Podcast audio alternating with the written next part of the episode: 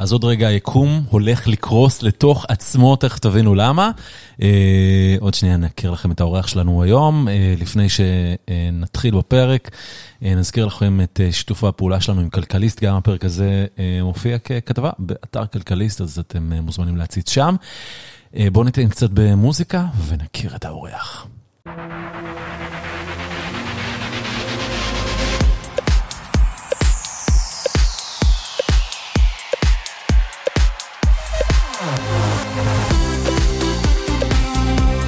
שלום לגיא קצוביץ', שלום אביב, מה נשמע? מה המצב? בסדר גמור. המשקיע והפודקאסטר אה, מהפודקאסט, אה, עוד פודקאסט בסטארט-אפ. השני בטבעו בישראל, אחרי השני. 30, אחרי 30 דקות או פחות. מה המצב? בסדר, תודה שאתה מארח אותי כאן. העונג כולו שלי. אמרתי לך לפני הפרק, זה נראה לי חוויה מתקנת להיות בצד השני אחרי כל כך הרבה זמן שאני בצד שלך. כמה זמן אתה עושה את הפודקאסט? חמש וחצי, שש שנים? וואלה, כן, פחות או כזה. יותר אותו זמן ש... שאנחנו עושים את כן, הפודקאסט נראה הזה. לי, אני לא יודע מה הוביל אתכם לזה. מה הוביל אותך? תכלס, שני דברים. אחד, הסתכלנו קצת על השבוע של מהמם. איתן ודוד, ואמרנו, נכון. איזה נהדר זה, אבל זה כבר לא קורה יותר. נכון. אז בוא נהיה, מה שנקרא, הדור, הדור השני או דור ההמשך. מהמם. שתיים, אני חושב שכן בגב המוח היה בי איזושהי מחשבה צופה פני עתיד, כן? שהדבר הזה יגדל, ואז הוא ישרת גם את ה brand של, הפ... של פעילות ההשקעות אה, והאופרציה שאני עושה, אבל לא יכולתי לדמיין אה, לאיזה סדרי גודל משר... זה יגיע. וזה משרת, אני מניח. זה משרת בעיקר בעולמות של, אה, מה שנקרא, נראה לי גם אתה מכיר את זה, זה משרת בעולמות של brand awareness, לא של performance. זאת כן. אומרת, אני לא יכול למדוד בדיוק מה קיבלתי מזה, מהמם. אבל אני יודע להגיד שהרבה מאוד מפגשים רנדומליים או מכוונים שלי, אז אנשים פותחים ב, אה, אביב, מה קורה? איזה כיף לפגוש אותך, נכון? אני מזהה את. זה קטע, אני מרגיש שאני מכיר אותך. כן. אני שומע אותך כל כך הרבה. רגע, אה, משקיעים בקרן לא הגיעו דרך הפודקאסט? כי, לא כי. לאונרוט הגיעו ארבעה משקיעים שהיו אורחים בפודקאסט, ואז שאלו אותי, תגיד, מה אתה, מה זה הסטארט-אפ הזה שאתה מריץ? אז הם באו ובסוף אה, גם השקיעו בחברה. וואלה. כן. אז קודם כל, תותח. דבר שני, אני לא חושב שהגיעו ישירות, זאת אומרת ששמעו פרק ואז באו ועשו Outreach והשקיעו בקרן או השקיעו בחברה. אני כן חושב שזה מייצר, ב- ב- מה שנקרא, כשהולכים שלושה צעדים אחורה בעולמות ה branding וה marketing, זה מייצר איזושהי פמיליאריות, איתך ועם המותג. כן. ואז זה גורם לאנשים, אולי באינטראקציות היומיומיות, יותר בנוח לעשות איתך עסקים, כי הם אומרים, אוקיי, זה legit ואנחנו יודעים מה זה, אבל אני לא חושב שמישהו שמע פרק ואז אמר, אוקיי. אם כן, ויש לנו משקיעים כאלה שמעורבים בחברות שלנו בקרן, אני אשמח לדעת. אז, אז הרבה לפני שאתה פודקאסטר, אתה גם אה, משקיע, אבל איך, איך התגלגלת לעולם הזה? אני, מה, סיפור חיי כזה? סיפור חייך, כן. אז אני בן 36, אני במקור מראשון לציון. כן. הייתי ביחידה 8200 שש שנים, היחידה המיתולוגית, כן. אלומת שם. הייתי שם איש מודיעין, השתחררתי, ואיך שהשתחררתי, איש מודיעין זה לא טכנולוג. נכון, קב"ר למי שמכיר. אפשר גם אוקיי. להגיד, יש לזה ערך בוויקיפדיה, קב"ר, זה הכל ידוע והרשות נתונה. מהמם. ואחרי זה השתחררתי, עשיתי טיול גדול של שבוע בברצלונה, והלכתי לעבוד בגלובס. בתור מה? הר- הרקע שלי היה איש מדיה. מה אתה אומר? אני הייתי, הייתי בעצם אה, סוג של עורך וכתב כלכלי שם, באתר אינטרנט, עברתי למגזינים, עשינו שם קצת גם טלוויזיה, היה שם בזמנו כל מיני... זה הרקע. רצית ככה- להיות איש מדיה ועיתונאי. החלום שלי היה להיות, היום אני, זה כבר לא נעים להגיד את זה, החלום שלי היה להיות אה, רביב דרוקר. וואלה. כזה איזשהו פובליציסט, חצי תחקירן, חצי פרשן אה, פוליטי-מדיני, זה היה הזווית. מכאן, ונכנסתי לתקשורת והבנתי שנו, אין בזה הרבה... כי ב- מה? זה לא רק העניין של פרנסה, זה גם... זה ממש לא העניין של פרנסה, האמת שבגלובס צריך להגיד, התפרנסתי מאוד יפה. מה שקורה זה שכל פעם כשאתה עושה שם איזה שעה, אתה כאילו מקבל איזה עבודת עריכה במשמרות בתוך האתר כן. האינטרנט, ואז כל פרויקט נוסף שאתה עושה, אתה כותב כתבה במגזין, הופ, אתה מקבל עוד אקסטרה כסף, אז מן הסתם אספתי מלא משימות כאלה. זה בכלל לא היה העניין של הפרנסה. הדבר שהכי הפריע לי, זה שבסוף עיתונות טובה, וזה גם תפקידה, בסדר? אפרופו מדברים על אה, פוליטי-מדיני, זה להיות אה, סוג של גורם אופוזיציוני במשטר דמוקרטי, כן. ואתה גורם מבקר. מהמם.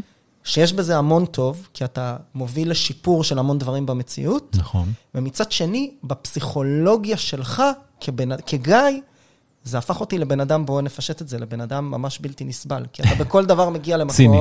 כן, אתה אומר, אה, אוקיי, 30 דקות או פחות, לא, זה, אבל זה לא, כאילו, על כל דבר יש לך מה להגיד.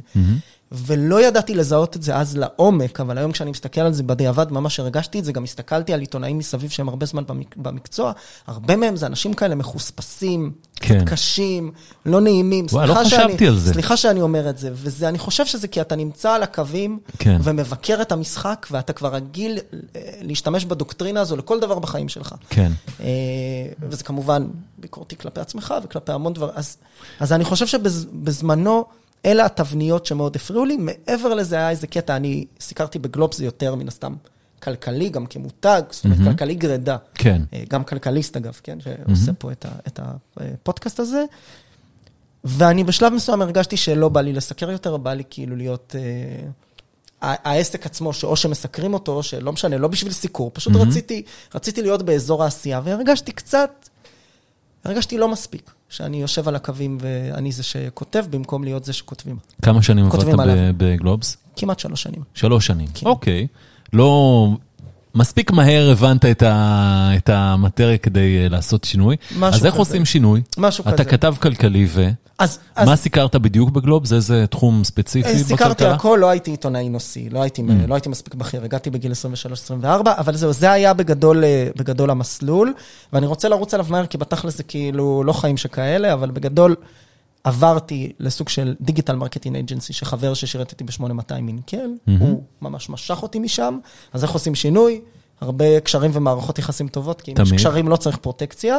הייתי שם כמעט שנתיים, בתור סוג של מנהל biz dev ומכירות, ואז משם עברתי במסע שאפשר להגיד עליו שתי מילים, לנהל את התוכנית יזמות של 8200, האקסלרטור של 8200, מה שנקרא 8200 for Startups או 8200 ESP, ואחרי שלוש שנים שם יצאתי יחד עם יאיר, שותף שלי, למסע היזמות האישי שלנו, להקים את פיוז'ן, שזה היה לפני שש שנים, שש שנים מהמם. פלוס.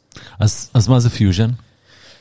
פיוז'ן זה אקסלרטור, אנחנו בעצם הקמנו את הדבר הזה לפני שש שנים, לא ידענו בדיוק אה, מה הסיפור שסיפרנו לעצמנו, כן? חוץ מזה שאנחנו רוצים לעשות משהו משלנו, היום אנחנו אומרים שזה בעצם מבחינתנו לבנות את מוביל הקטגוריה של ה pre-seed בישראל, וכשאני מדבר על pre-seed, אני מדבר על pre-seed אמיתי, pre-seed זה לא גיוס של אה, 7 מיליון דולר אה, מקרן, אוקיי. והמטרה שלנו... אז מה זה כן? לתת צ'קים ראשונים באמת, מהמם. זאת אומרת, לפני Friends and Family אפילו, הצ'ק שאיתו החברה מתאגדת, בצוותים ובתחומים שבהם אנחנו טוענים שהשוק הישראלי הוא underserving, בעצם לא משרת אותם מספיק טוב, ובעינינו גם לא בצדק. לא כשמסתכלים על ה top of the funnel, מי החברות הכי טובות בישראל. אה, ולא כשמסתכלים אפילו, אפילו על סצנת המימון של ה pre-seed וה seed. אנחנו טוענים שיש פה היסטורית, זה, זה הכל פסיכולוגיה בסוף, הנה חוזרים, סוגרים מעגל עם גלובס. יש פה הטיות מאוד מובנות אה, לצוותים ותחומים מסוימים. כן. אני יכול עכשיו לא להמשיך את המשפט, וכולם מבינים כבר איזה צוותים ותחומים אני מדבר, אבל בכל זאת בוא נגיד. אז יזמים סדרתיים, מהמם. שכבר מכרו חברות בעבר, אה, ויוצאי או בוגרי, בוא נקרא לזה, יחידות מסוימות בצבא, חלקן אני שירתי בהן. אה, ואחרות, שפועלים בתחומים מסוימים מאוד. סייבר, תוכנות ארגוניות. בבקשה, בדיוק, Deep Tech Infrastructure, היום אולי קצת גם AI? אה, Infrastructure ל-AI, בואו נקרא לזה. אז בכל רגע נתון יש איזה בין תחום לשלושה, גג ארבעה שהם כזה super hyped, צוותים עם pedigree, עם רקע מקצועי מאוד מאוד ספציפי.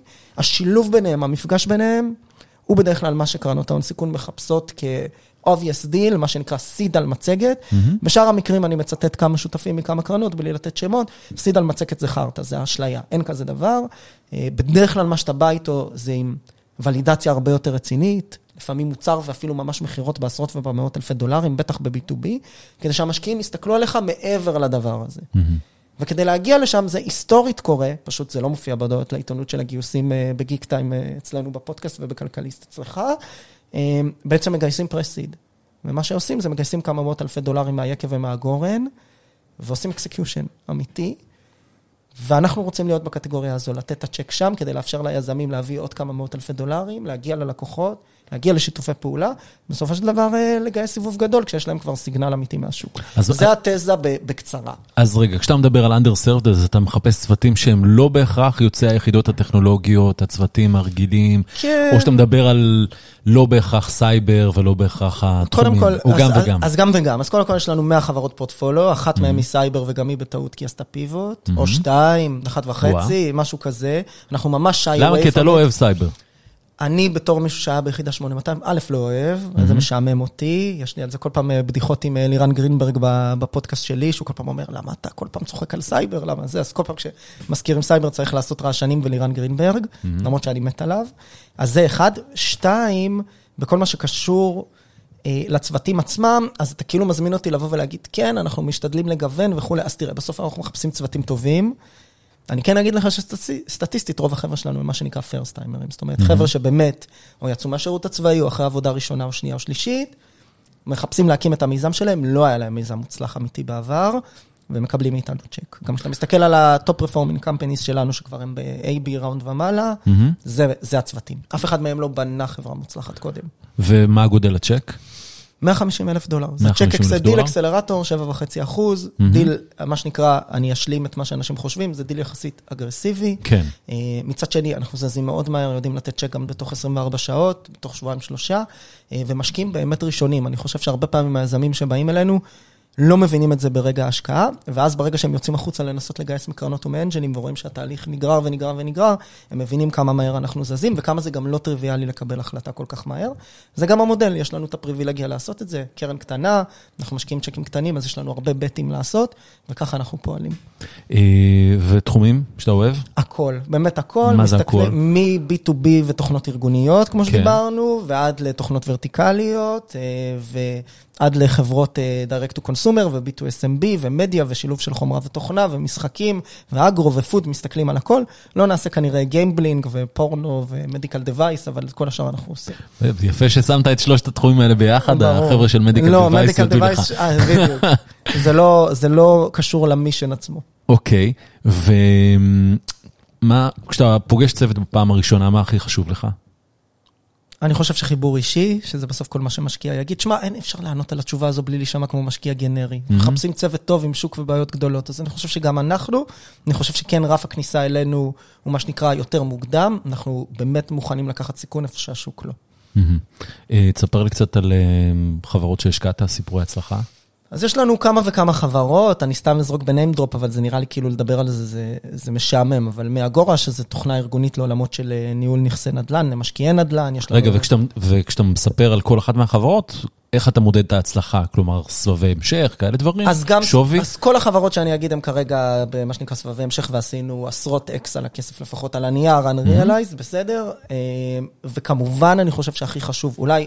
שוב, נלך אחורה, מדברים על התזה, כשאתה משקיע בצוותים שלא עשו אקזיט בעבר, בתחומים שהם אולי טיפה underserved, כדי שהם יגייסו את ה seed מהחשודים המיידיים, ויולה א' וכו' וכו', כל הקרנות שלא הזכרתי עמכם הסליחה, אתה חייב לבוא עם ולידציה. כן. ולידציה זה אומר שיש לנו חברות שרובן מגייסות את הסיד, כבר עם מוצר בחוץ, ועשרות או מאות אלפי דולרים של מכירות, יותר לכיוון המאות אלפי דולרים של ARR. Mm-hmm. אני מדבר על סיד. כן. וזה אומר שזה ממצב אותם במין יחס, מדברים אפרופו לא שאלת, אבל צריך אולי לדבר קצת על מה קורה גם בשוק, שבו הן באמת מתאימות את עצמן גם לא רק לשוק אה, בועתי שעולה כל שנה בגלל הדפסות כספים וריבית נמוכה, אלא גם לשוק קצת יותר מאתגר. כן. כי הכלכלה של החברות האלה בבסיס וה-DNA שלהם הוא לייצר מטריקות עם אה, משאבים מוגבלים. אז כשאנחנו מדברים על כל החברות שאני אגיד פה בשמות, כולן הן כאלה. כולן עם מוצר בחוץ, מוכרות במיליוני דולרים לפחות, אם לא יותר. אז הזכרת את אגורה? אז אגורה, כן, לא אגורה אתר אה, חילופי חפצים, אלא אגורה, אגורה. פעם, אגור... פעם אה, זה, לקחו ממני ספה ישנה מאגורה. אז, אז, אז, אז אני, לא הם. אז אני פעם, כן, גם לדעתי לקחתי שם משהו, אני אפילו כבר לא זוכר, אז אגורה, ויש לנו את בייס AI, ויש לנו את סטפוינט ואופו, ואקסנס, ויש לנו את אינפליי לאבס, ואני מקווה שלא שכחתי עוד החיים, ודיג'יטל אאול, אז כולן חברות גם בעולמות ה-B2B, גם בעולמות ה-B2C, רובן פה, הזכרתי חברות, הן בעולמות התוכנה הארגונית לכל מיני ורטיקלים, עם מוצרים mm-hmm. בחוץ שמוכרות בלפחות מיליון שניים ומעלה, אם לא יותר. אינפליי לאבס חברת משחקים שמבטיחה שהולך לה מאוד מאוד יפה. ממש סטודיו. סטודיו כן. שאיזה משחק הם פיתחו? אנימל קינגדום. אנימל קינגדום. תוריד, זה ממכר. איזה, לא, אני... מהטיפוסים שעדיף לא להוריד משחקים. לא שיחקתי, משחק וידאו מגיל 21. הבנתי. לא נוגע בזה. זה משחק נחמד, הם שילבו כן. שם כמה ז'אנרים כזה של... אה, כן. אוקיי. אה, ומגיעים אליך כאלה שקשה להם לגייס... אז גם, גם, אני חושב שבסוף אנשים, אתה יודע, גם LPs, גם קרנות, גם יזמים שומעים את הפיץ' ואומרים, בסדר, אם אני יזם סדרתי ואני יכול לגייס 7 מיליון דולר מסקויה, אז אני אלך, ו... אלך כן. ואעשה את זה. אז, אז קודם כל באהבה, מגיעים אלינו הרבה פעמים גם כמו שאתה צודק, מה שנקרא, בוא נקרא לזה בשרשרת הערך, ב-value chain. אה, יזמים שלא תמיד מצליחים לגייס, מהמם. וזה בסדר. הרבה מהחברות שלנו שפגשנו בתחילת הדרך שהן היו מאוד מצליחות, היו כאלה, אה, ומבחינתי זה נהדר שהשוק בורר לי אותם ועושה טעויות, אה, ולא משקיע תמיד ביזמים שאם הם היו מגייסים קצת פחות, ומנסים להגיע לשוק עם משפ- משאבים מוגבלים, היו מצליחים מאוד. אה, כן, אבל יש לנו גם כאלה שזה באמת החוויה הראשונה, לא ניסו לגייס קודם, באים אלינו בשביל הצ'ק, בשביל הערך. יש גם וגם. תגיד, כמה מתוך התזה הזו זה גם קצת החוויה האישית שלך? כלומר, אתה לא היית יזם הייטק. אה, ככה שלח בתלם ואז החליט לגייס קרן, אלא באת, היית עיתונאי ואז digital marketing ואז החלטת שאתה רוצה להיות אה, משקיע. אז אני חושב שבמובן מסוים, כשאתה מחבר את הנקודות בדיעבד, זה קצת מכתוב. אני חושב שאנחנו באמת uh, עשינו פה איזשהו מסע של לבנות ונצ'ר, קרן, מאפס, בלי קשרים, אולי גם צריך להגיד, לא באנו מכסף, אנחנו לא ילדים של uh, וכדומה. הסיפור הכי נוצץ זה באמת ברזומה זה השירות ב-8200, שכאילו שם, מיד מתייגים אותך כפריבילג, כנראה גם בצדק במובן מסוים, אבל זה לא שבאנו ו- וידענו איך לעשות את זה, או שהיה לנו את המשאבים הכספיים כדי לעשות את זה, ובאמת גייסנו מהיקב ומהגורן. בהתחלה גייסנו מיליון דולר, ואז עוד שלושה. מי הראשון ש... אז הראשונים שהשקענו, ב- שהשקיעו בכם. שהשקיעו בנו, שלכם. זה היה בעצם משפחת לגזיאל, חבר'ה שהיו בעבר בעולמות הנדל"ן ויהלומים, משקיעים פרטיים, הם משקיעים היום גם כאנג'לים, מאוד פעילים בתעשייה, אז הם עשו איתנו שיתוף פעולה של כמה מיליוני דולרים בודדים, ואז קרן הון סיכון מסיליקון וואלי בשם Go Adventures, גם עוד כמה מיליוני דולרים בודדים, מדברים בסך הכל על 4.5-5 מיליון דולר שגייסנו תכלס. בחמש שנים, מהמם. ואת הכסף הזה השקענו ב-65 חברות, אז שמנו צ'קים ממש קטנים, בקושי לקחנו משכורות, ממש רצנו כמעט על ניוטרל, ועם התוצאות האלה והאופרציה שבנינו, והתוכנית, והפודקאסט, וכל הוולידציה שייצרנו לעצמנו, אני חושב שבנינו איזשהו בסיס שאפשר לנו לגייס את הקרן הפורמלית הראשונה, שהיא קרן של 20, מהמם. שעליה- שזו הקרן שעכשיו גייסתם. שממש, התחלנו לגייס אותה כבר לפני למעלה משנה, לגייס קרן לוקח הרבה זמן, כן. זה רוב, אני, אני שומע על כל, אתה יודע, על כל ה-GPs, על כל מנהלי הקרנות הישראליות הגדולות שמספרים איך הם גייסו בשבועיים, או שאני לא מאמין, או שאני אומר, וואו, הם ממש ברי מזל, לנו זה לקח למעלה משנה. ומי ה-LPs הנוספים? אז LPs, LPs Limited Partner זה המשקיעים של המשקיעים. אז אין לנו משקיעים מוסדיים, mm-hmm. אין לנו כמעט funds of funds, בעצם כל המשקיעים שלנו זה סדר גודל של 80 פלוס יזמים סדרתיים ומשקיעים בקרנות אחרות, מהמם. גם מישראל וגם מארצות הברית, מג'ף שהקים את אינסייד פרטנרס ועומד בראשה, ועד לשותפים בקרנות ויזמים שמה שנקרא כולנו מכירים, אז פרסמנו את זה גם בהודעה לעיתונות, גיגי לוי ועופר בן נון וליעד אגמון ועוד ועוד ועוד. יש רשימה ארוכה של 80 חבר'ה, שוב, עמכם הסליחה, אם שמכם לא הוזכר פה ורבלית. אז ה-20 מיליון דולר האלה, היה איזשהו שינוי בתזה? עכשיו אתם שמים צ'קים יותר גדולים, או שנשארים באותה תזה 150 אלף דולר, תמורת 7.5 אחוזים? אז, אז רק לעצור, הצ'קים היו יותר קטנים. קודם, 20, 50, 100 אלף דולר, הצ'קים Mm. גדלו ל-150 בעקבות הקרן, אז ברמת הצ'קים, השאלה התחלקה לשתיים, כן, הצ'קים יותר גדולים, ברמת התזה, התזה לא השתנתה בכלל. זאת אומרת, אנחנו עדיין באים ואומרים, ניתן צ'ק, ניקח chunk של equity, ובסוף ה-claim to fame שלנו זה הקטגוריה וה-added value, שעל זה לא דיברנו, אבל, אבל בסוף אנחנו באים ואומרים, אנחנו לא רק ניתן צ'ק, אלא כי- כמו, כמו כל משקיע, אנחנו גם נעזור לך. כי אתה בא לחברות ואומר להם, תנו לי חלק גדול מהזה, תמורת צ'ק יחסית קטן, מה, מה אתה נותן בתמורה? כלומר, איזה עבודה אתה מבטיח לעשות כדי אה, שהחברה תצליח? כי 150 אלף דולר זה לא, אתה יודע, חברה צריכה עוד הרבה יותר כסף כדי, אה, כדי להתקדם. אז א', אתה צודק ולא צודק. אני חושב שהיום, בשוק של היום, אם אתה בונה חברת תוכנה שהיא לא deep-tech, אתה יכול בכמה מאות אלפי דולרים להביא סיבוב, מה שנקרא, מה שקראנו לו קודם, לא, לא, אני pre-seed אומר, אסטרטגי. חברות ה- 150 אחרי ה-150 אלף דולר ה- 150 יצטרכו לגייס עוד הרבה אני כסף. מסכים, ה-150 כשלעצמו הוא לא משנה חיים, אם כי זה כמעט חצי מיליון שקל, זה אחלה כסף, אבל, כן. אבל, אבל אני מסכים.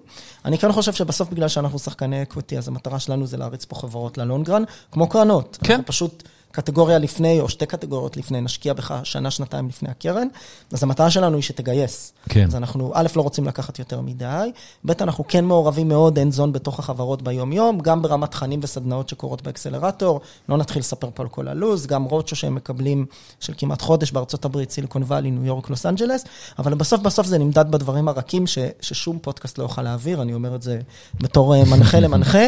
צריך לדבר עם בוגרים, בסוף אנחנו מלווים את החברות בצורה מאוד מאוד אינטנסיבית יד ביד.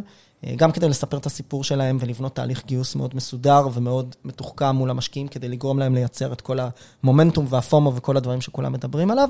אבל גם אני חושב שאנחנו בעיקר לא מוותרים להם בכל מה שקשור ללבדוק, האם יש להם סימנים של, אה, איך שמעתי מישהו קורא לזה? product market פיתון. product market fit זה מילה גדולה. אה, יפה, אהבתי. אפשר, כן, אפשר אפילו להתווכח שגם אחרי שאתה מוכר ב-15 מיליון דולר, לא בטוח שהגעת לשם, אז אנחנו לא נדבר על מה זה product market fit, כי אין לי את ההגדרה שלי. אני עוד מתלבט עם זה, אבל בסוף לבוא ולהגיע באמת ללקוחות או שותפים או ליוזרים, אם אתה B2C, אה, ולהראות מטריקות אמיתיות על שימושיות במוצר שלך, ורצוי גם תשלום על המוצר, אה, כבר בשלב מאוד מאוד מוקדם, כדי לוודא שכשאתה מגייס את הסיבוב הבא ממשקיעים, אתה לא מגייס אותו רק על חלום, אלא כדי להאיץ פעילות שכבר התחלת אותה. ואני חושב שזה איזשהו back to the basics, ש... אני אגיד את זה בעדינות, הרבה פעמים היה לנו נוח להתעלם ממנו בשוק המימון של השנים האחרונות, בעיקר השנתיים 2020. עד 2021, כן. 2021, 2022, אבל הם היו שיא של כמעט עשור של, אתה יודע, ריבית נמוכה, הדפסות כספים, אינפלציה וכולי, אז, אז כולנו נהנינו מזה. אני חושב שהיום אנחנו קצת חוזרים לזה, ואני חושב שזה טוב לנו וטוב לחברות שלנו. אז אתה מדבר על התקופה הנוכחית, איך, איך אתה חווה אותה? אני חושב שאני חווה אותה כמו כולם, יחסית מאתגרת. Mm-hmm. יש הרבה משקיעים שהמיינד שלהם הוא בכלל בעולמות של עיסוק בפוליטיקה ומחאה חברתית, כן. אז הם לא משקיעים, בטח משקיעים פרטיים. הקרנות מחכות לראות מה קורה, כי יש להם פורטפוליו, אני מדבר על זה גם בפודקאסט שלי. Mm-hmm. צריכות לעשות לו רי-אבלואציה, אז לראות כן. איפה שמים עוד כסף בחברות שאולי עוד חצי... להציל אותן, כן. כן, חצי שנה, שנה ייגמר להם הכסף, וגם עכשיו יותר קשה לגייס קרנות חדשות, צריך לספר ל-LP סיפורים על מה עשינו עם הקרנות הקודמות ולמה השקענו בוולואציות לא הגיוניות. אז אה, כן, המצב הוא מאתגר, ועבור יזמים אני חושב שהוא גם מאתגר. תמיד יהיה פה, חוזר לתזה שלנו, כמה עשרות צוותים שמשתחררים מהיחידות הטכנולוגיות המיוחדות, או עם הפדגרי הנכון, שפועלים בכמה תחומים שמשקיעים מחפשים בהם בכל רגע נתון עסקאות, ויהיו לנו כמה עשרות עסקאות או מאות עסקאות seed בשנה, תלוי איך אתה סופר seed, ואתה יודע, אז כל, היה גם סידים של 20 ו-100 מיליון דולר. כן. אז, אני חושב שהיום זה קצת השתנה. אז תמיד יהיו את העסקאות האלה, אבל אני חושב שהיום, אם אתה קצת יותר ב outlier, אז, אז, אז יותר, הרבה יותר קשה. ואתה חושב שזה ייצר חברות יותר טובות, יותר בריאות, יותר אה, לוחמות? אני חושב שבסוף כשהולכים עשרה צעדים אחורה על ה market, זה מאוד טוב לכולם. Mm-hmm. מה שנקרא, איך, אה, אני לא זוכר בדיוק את הביטוי, כשהמים, נכון, כשאין מים בבריכה, אז רואים אה, מי בדיוק, הולך בלי, בלי, בלי בגד ים. אז, אה, אז אני חושב שזה טוב, אני חושב שבשוק תקין, זה אני מצטט פה את אחד מ... מה שנקרא מורי ורבינו רונן ניר, הוא אומר, בכל שוק תקין אה, של מימון של venture, אה, יש לך לפחות 30 אחוז down round ו-X אחוז אה, חברות שנסגרות וכדומה. לא ראינו את הדברים האלה בשנתיים, שלוש, ארבע, חמש, שש שנים האחרונות, כי כמו שאמרו בשמועה בשוק, ככה מנהלי קרנות שמדברים בינם לבין עצמם, כל מטאטי ירה. נכון. אז, אז עכשיו אנחנו נראה את הדברים האלה וזה טוב. זה אומר שרוב הכסף והמשאבים והאנרגיה תוזרם לחברות שיצליחו להראות גם revenue וגם מטריקות וגם צמיחה. ואלה שלא, ייסגרו, וזה בסדר, זה, זה טבעו של עולם, טבעו, טבעה של התעשייה. אה, אתם חוויתם כבר אה, גם בחברות הפורטפוליו את, ה, את התקופה הזו? אז אנחנו, תראה. היו. חברות שנסגרו, שצמצמו? אז אצלנו ש... באופן כללי זה חלק מהמודל, אנחנו כבר סגרנו מעל ל-14-15 חברות בחמש-שש שנים האחרונות, mm-hmm. אני מקווה שאני סופר נכון, אולי קצת יותר כנראה מאשר פחות. אה, רוב החברות נסגרות בסוף, אתה יודע, מהדברים הרגילים, או שותפים רבים מדי פעם, וזה גומר את החברה, אה, או לא עושים execution כמו שצריך, ואז לא מגיעים ל product market פיתון הזה, ולא מצליחים לגייס סבבי המשך, וכו' וכו', אבל, אבל זה בסוף הסיבות. אה, כן, אני מניח שעכשיו אנחנו, כמו כולם, נראה את זה בפורטפוליו של החברות שלנו, שגייסו אולי סיבובים טיפה גדולים מדי בשנתיים, שלוש האחרונות, אז אולי הם יעשו התאמות לשווי, אולי הם לא יצליחו לגייס, כי המטריקות שלהם לא תואמות ועולמות את השווי שהם אה, מבקשים. אנחנו מסבירים ליזמים שלנו מה קורה, אני מקווה שהיזמים שלנו עושים את ההתאמות, חלקם אני יודע שבטוח כן, חלקם כמו תמיד אולי לא, זה המצב. אז uh, תספר לי קצת מה, מה מרגש אותך בתקופה הזו. אני חושב... טכנולוגיות, כאילו, Generative AI, אה, או שאתה לא בטרנד. מה זה לא בטרנד? אנחנו רואים deal uh, flow מדהים כמו כולם, ש, שמסתכל על האזורים האלה, ואנחנו עושים השקעות באזורים האלה, בעיקר בכל מיני דברים שהם Generative AI Enablers כאלה, שמשתמשים במודלים mm-hmm. כלליים או מודלים ספציפיים לתחומים מסוימים, כמו מכירות ושירות לקוחות ו marketing וכדומה, ומסתכלים על עוד תחומים, אז זה ברור. אני חושב לגמרי שההייפ מוצדק ברמה של זה הולך לשנות פה המון תעשיות. אני עוד לא יודע אם, מה שנקרא, לא קצת פספסנו את ההייפ במובן mm-hmm. מסוים. זאת אומרת שהחברות הגדולות שכבר מייצרות אה, מודלים אה, כבר קיימות, ואנחנו צריכים להסתכל על ההייפ הבא, אולי על עולמות של, אה, שוב, מה שנקרא פודטק, גם אנחנו כבר שם איפשהו, אבל נגיד agro ו digital health ו-VR-AR ומציאות רבודה וכל הדברים האלה, כן, אתה מאמין ב-VR-AR? אני לא יודע אם אני מאמין, אני גם, אני, כל פעם שואלים אותי את זה, אתה יודע, יש לנו עכשיו חברה שעושה Generative AI uh, למכירות. כן. אז uh, עכשיו מגייס, uh, כבר מגייסת מיליון דולר, ומוכרת אגב בכמעט חצי מיליון דולר בשנה, אפרופו היחס בין גיוס למכירות הוא, הוא תמיד עלום, הם לא מגייסים עשרה מיליון דולר על uh, היקף מכירות כזה, mm-hmm. ופנה אליי איזה אנג'ל מאוד מוערך בתעשייה, אם אני אגיד את השם כולם יכירו, הוא כותב ויש לו נוכחות, הוא אמר, מה התזה שלך על Generative AI? אז אמרתי, אני מרגיש שבתור משקיע, תמיד צריך ש... תמיד חובה שיהיה לנו תזה. ואמרתי, האמת אה, שהתזה שלי שאני לא יודע, האם עכשיו אה, OpenAI וכל המודלים הגנריים ישתלטו על הכל ולא יהיה פה שום זכות קיום לשום חברה קטנה? יכול להיות. האם יהיה פה חברות שיקימו קטגוריות ורטיקליות יותר של ננו מודלים? לא יודע, בעולמות של סלס, אה, כתיבה, יצירת תוכן, יצירת... אני לא יודע, אני, אני רוצה לקוות שהצד השני, כמשקיע הון סיכון, עדיף לקוות לצד השני, אבל אני באמת באמת לא יודע. אנחנו כרגע הימרנו להם בזכות האופציה השנייה, אבל זה לא שבניתי על זה עבודת דוקטורט. אה, אני חושב שבסוף אף אחד מאיתנו לא נביא, וכמו שלא יכולנו לשער מה יהיה עם צ'אט GPT, זה לא חוכמה עכשיו להעמיד פנים שאחרי שהוא יצא, אז פתאום כולנו יודעים מה יהיה אחרי זה. אז בהקשר הזה אני קצת בא יותר ענו. ואני אומר, אני באמת לא יודע. Mm-hmm. ואנחנו מסתכלים בעיקר כמו הרבה משקיעים אחרים, אני חושב שלכולנו יש תזות top down. כן. אז מסתכלים על Generative AI ועל תוכנות ארגוניות, אה, ועל עולמות של food ו-health ואגרו וכל התעשיות שהן undisrupted ו-supply chain וכדומה, ולראות איך טכנולוגיות נכנסות לשם, אבל הרבה פעמים זה גם משקיעים צריכים להגיד, ושמעתי את, אה, את IMS Capital אומרת את זה באיזה כנס, mm-hmm. השוק מייצר עבורנו את התזה, זאת אומרת, בסוף יזמים, אנחנו הרבה פעמים לא בונים, לא עושים venture building בתוך הקרן, אלא יזמים באים אלינו עם רעיונות, והיזמים מושפעים מ... מגמות uh, תרבותיות ואנתרופולוגיות וטרנדים של טכנולוגיות ודברים שהם מקבלים באוניברסיטה או בצבא. אז בעצם השוק הרבה פעמים מחליט בשבילנו, ואנחנו, מה שנשאר לנו זה להסתכל ולראות, כמו שאומרים באמירה הגנרית, אם הצוות טוב, אה, השוק גדול. אז אנחנו עושים גם וגם, אבל יותר, uh, יותר את הצד של השוק מייצר עבורנו. מה בפודטק מעניין אתכם? הכל. באמת, הכל, אנחנו מסתכלים על הכל. ספר לי אולי על אה, השקעות שעשיתם. אז בפודטק עוד לא עשינו, mm-hmm. לצערי. אה, זה גם, שוב, מקום שבו יש, אפרופו מדברים על underserved market, אז יש בו הרבה משקיעים טובים ישראלים ש, שכבר, מה שנקרא, מובילים את הקטגוריה. Mm-hmm. הסתכלנו וראינו חברות כמו רימלק וכאלה, ופספסנו בתחילת הדרך. זאת אומרת, אנחנו לא נתנו להם הצעה, פריירים, אנחנו. Mm-hmm. אבל יש כל מיני חברות שאנחנו מסתכלים, עם בשר מתורבת וחלבונים וכדומה, וגם דברים שקשורים בסופליי צ'יין ובסיינס של זה. אז מסתכלים. קשה עכשיו לעשות, uh, לעשות השקעות, כי אלה דברים שכמו שאתה בטח מבין, הם עתירי מדע, והחבר'ה רוצים יותר כסף, אז אומרים, אם אני אקח מכם את ה-150 אלף דולר, לא בטוח שזה יספיק לי. הרבה פעמים אנחנו רוצים, אומרים, בואו, תיקחו מאיתנו ונביא לכם עוד כסף, אבל זה בגדול איפה שאנחנו חונים באזורים האלה. אגרו עשינו, אלט אה, עשינו הרבה, יש לנו הרבה חברות בתחום הדיג'יטל אלף, אז אנחנו באמת מסתכלים על התחומים האלה בצורה אקטיבית ומקווים לעשות עוד השקעות דווקא בשנים האלה שבהם אנחנו מקווים שמשקיעים אחרים will stall קצת. איך אתה במרכאות מחנך את עצמך על תחומים שאתה בעצם, אתה לא איש uh, health ואתה לא איש food ואתה לא איש חקלאות? איך אתה מחנך את עצמך תראה, ולומד על התחום? אז הבדיחה היא, וזה, וזה נכון, זה בדיוק... היה על זה כתבה עכשיו של פיצ'בוק, נכון? על כל הסטטיסטיקות של הצלחה של קרנות, שרק 12.5% ממדגם של 800 קרנות בפיצ'בוק החזיר פי שלוש, mm-hmm. והקרנות שמחזירות הן בדרך כלל קטנות. אה, ואז כשמדברים על זה פה בארץ, אז אה, קטן זה לא 100-200 מיליון דולר, זה כמה עשרות מיליוני דולרים נכון. בודדים. נכון. וכשאתה מסתכל היסטורית זה מה שמייק סנס. אז בארץ אני חושב שדווקא יש תמיד את הדיאלוג הזה בין אתה רוצה לתת ערך value ולהיות ורטיקלי, כמו, לא יודע, וייל וגלילות וכדומה. אה, לעומת באים אלינו ואומרים, אתם ג'נרליסטים, איך אתם יכולים לתת value בתחומים שאתם בהם לא מבינים? אז אני אענה על התת-שאלה שאני שומע בשאלה שלך, ואולי זה רק אני שומע אותה. אני אומר, אנחנו באמת לא מתיימרים להיות מומחים באף תחום.